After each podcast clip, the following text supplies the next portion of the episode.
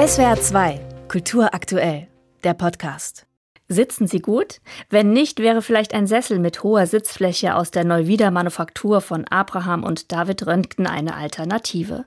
Auch wenn die Möbel der europaweit bedeutendsten Kunstschreiner des 18. Jahrhunderts nicht ganz den heutigen Vorschriften für das Homeoffice entsprechen, waren sie ihrer Zeit doch weit voraus, sagt Bernd Wildscheid, Direktor des Röntgenmuseums in Neuwied. Sie sind einmal sehr praktisch. Bei fast oder vielen Möbeln ähm, kann man die Beine abschrauben und das war für den Transport sehr wichtig, für Röntgen selber, für die Kunden, aber auch die ja dann öfter die Schlösser wechselten, ob jetzt vom Sommerschloss ins Winterschloss umzogen und äh, damals noch sehr viele Möbel mitgenommen haben. Der Blick auf die Funktionalität erinnert an ein bekanntes schwedisches Möbelhaus unserer Zeit. Den abschraubbaren Beinen, das ist dasselbe System, also was IKEA heute hat und das hat Röntgen damals auch gehabt. In den Beinen sind Metallschrauben drin und mit entsprechendem Gewinde am Möbel und äh, die sind nummeriert. Die werden dann vor dem Transport abgeschraubt und nachher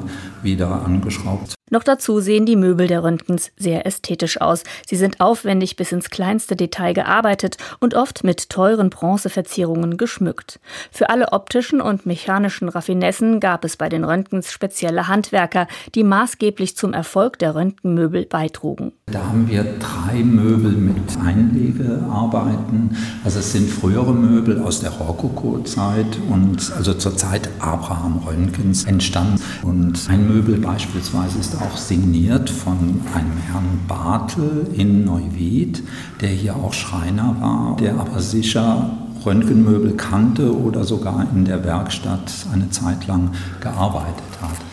Einige der damaligen Mitarbeiter und Nachfolger haben es selbst weit gebracht, sich mit ihren Entwürfen selbstständig gemacht und die höfische Wohnkultur mitgeprägt. Viele ihrer Möbel sind heute in Museen und Schlössern zu sehen und erstmals überhaupt in dieser Vielfalt im Röntgenmuseum in Neuwied. Wir haben hier im eigenen Bestand äh, Kommoden, die so im, auf den ersten Blick sehr holländisch aussehen, haben aber englische Beschläge und äh, man hat sie mit einer Marmorplatte abgedeckt, was wieder sehr typisch für französische Möbel dann auch war. Europaweit gab es Interessenten für die Möbel aus den Manufakturen der Röntgens und deren Nachfolger.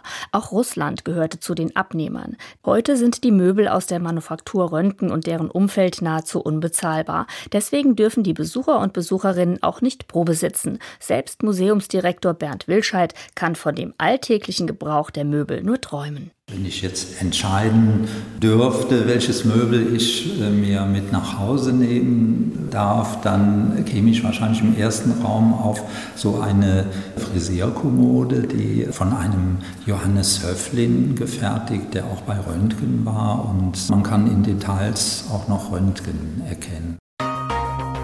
SWR 2 Kultur aktuell. Überall, wo es Podcasts gibt.